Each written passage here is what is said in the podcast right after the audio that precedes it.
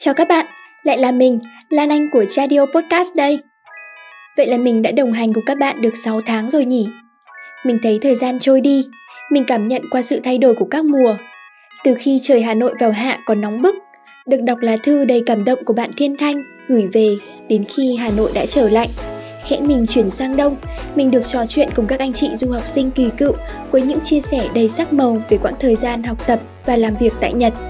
Cảm ơn các bạn đã đồng hành cùng chúng mình qua một mùa podcast của năm 2022. Số podcast hôm nay sẽ là một chia sẻ nho nhỏ của mình về Chadio từ góc nhìn của host. Các bạn cùng lắng nghe nhé!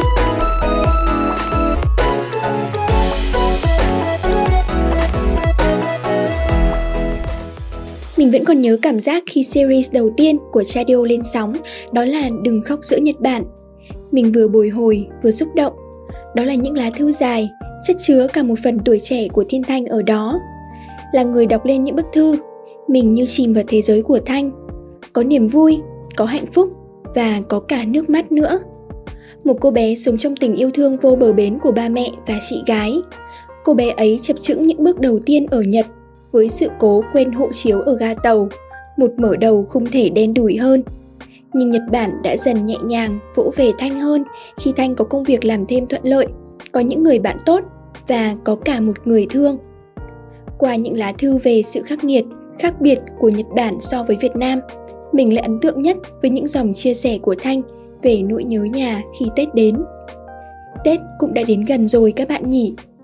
Hẳn là các bạn du học sinh đã lên kế hoạch riêng cho mình là sẽ đón Tết ở phương trời xa hay đoàn tụ bên gia đình. Bất kể là gần hay xa, mình hiểu trái tim chúng ta vẫn sẽ luôn hướng về gia đình. Năm nay con gái không ở nhà, bố buồn lắm. Mình đã lạc giọng khi đọc câu này khi Thiên Thanh nhấc máy gọi điện về cho gia đình.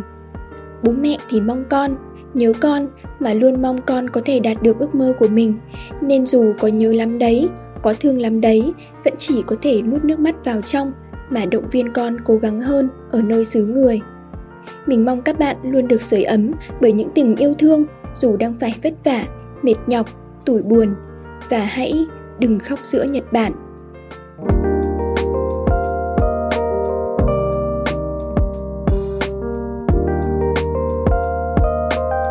Năm vừa qua, chứng kiến cảnh Đồng Yên Nhật tụt dốc, người lao động Việt Nam kêu than vì tiến thoái lưỡng nan. Chúng mình đã nhanh chóng kết nối với cộng đồng người Việt Nam tại Nhật và cả những người bản địa để hiểu hơn về những khó khăn trong cuộc sống của họ. Thật ra là để xác minh một thông tin có thực sự là khó khăn hay không, hay những bài post trên Internet đang thổi phồng sự việc.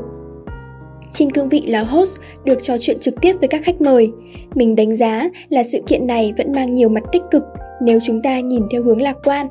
Đồng yên giảm có lợi cho du học sinh và thực tế chính người Nhật vẫn đang đối ứng tốt với những thay đổi này. Hãy cùng tìm lại số podcast Đồng yên giảm mạnh, ở lại hay ra đi của series Zoom Nhật Bản các bạn nhé.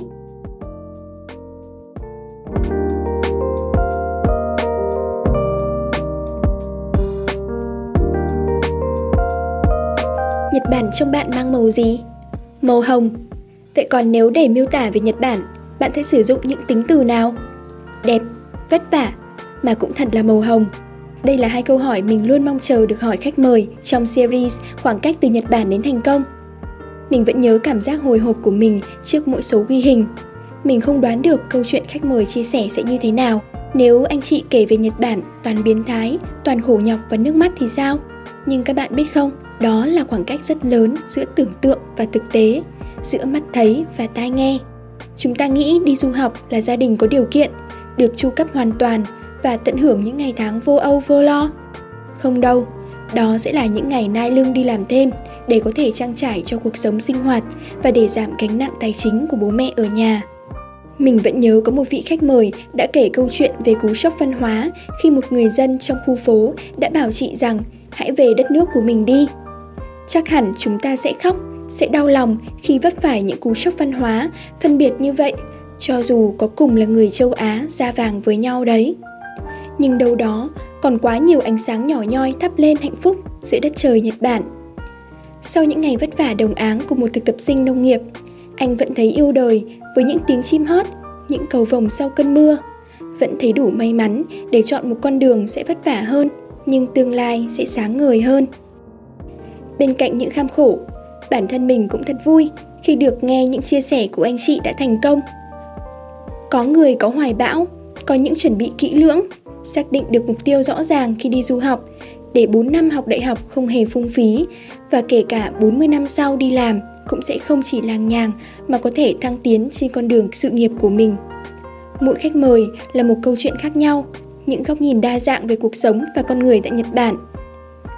Mình mong là những buổi trò chuyện của Chadio với khách mời sẽ giúp các bạn có cái nhìn chân thật hơn, cũng như chuẩn bị hành trang tốt hơn trước khi du học tại Nhật. Năm mới đến rồi, Lan Anh hy vọng Chadio sẽ là người bạn tâm tình của các bạn, để đúng như slogan của chúng mình, luôn luôn lắng nghe, sẵn sàng chia sẻ. Chúng ta sẽ đón một năm mới thật nhiều điều vui và ấm áp với nhau. Cảm ơn các bạn đã đồng hành cùng chúng mình trong suốt thời gian qua. Hẹn gặp lại các bạn ở các số podcast tiếp theo nhé. Radio 360 độ Nhật Bản. Lắng nghe để thấu hiểu. Thấu hiểu để sẻ chia. Minasan, oyasumi nasai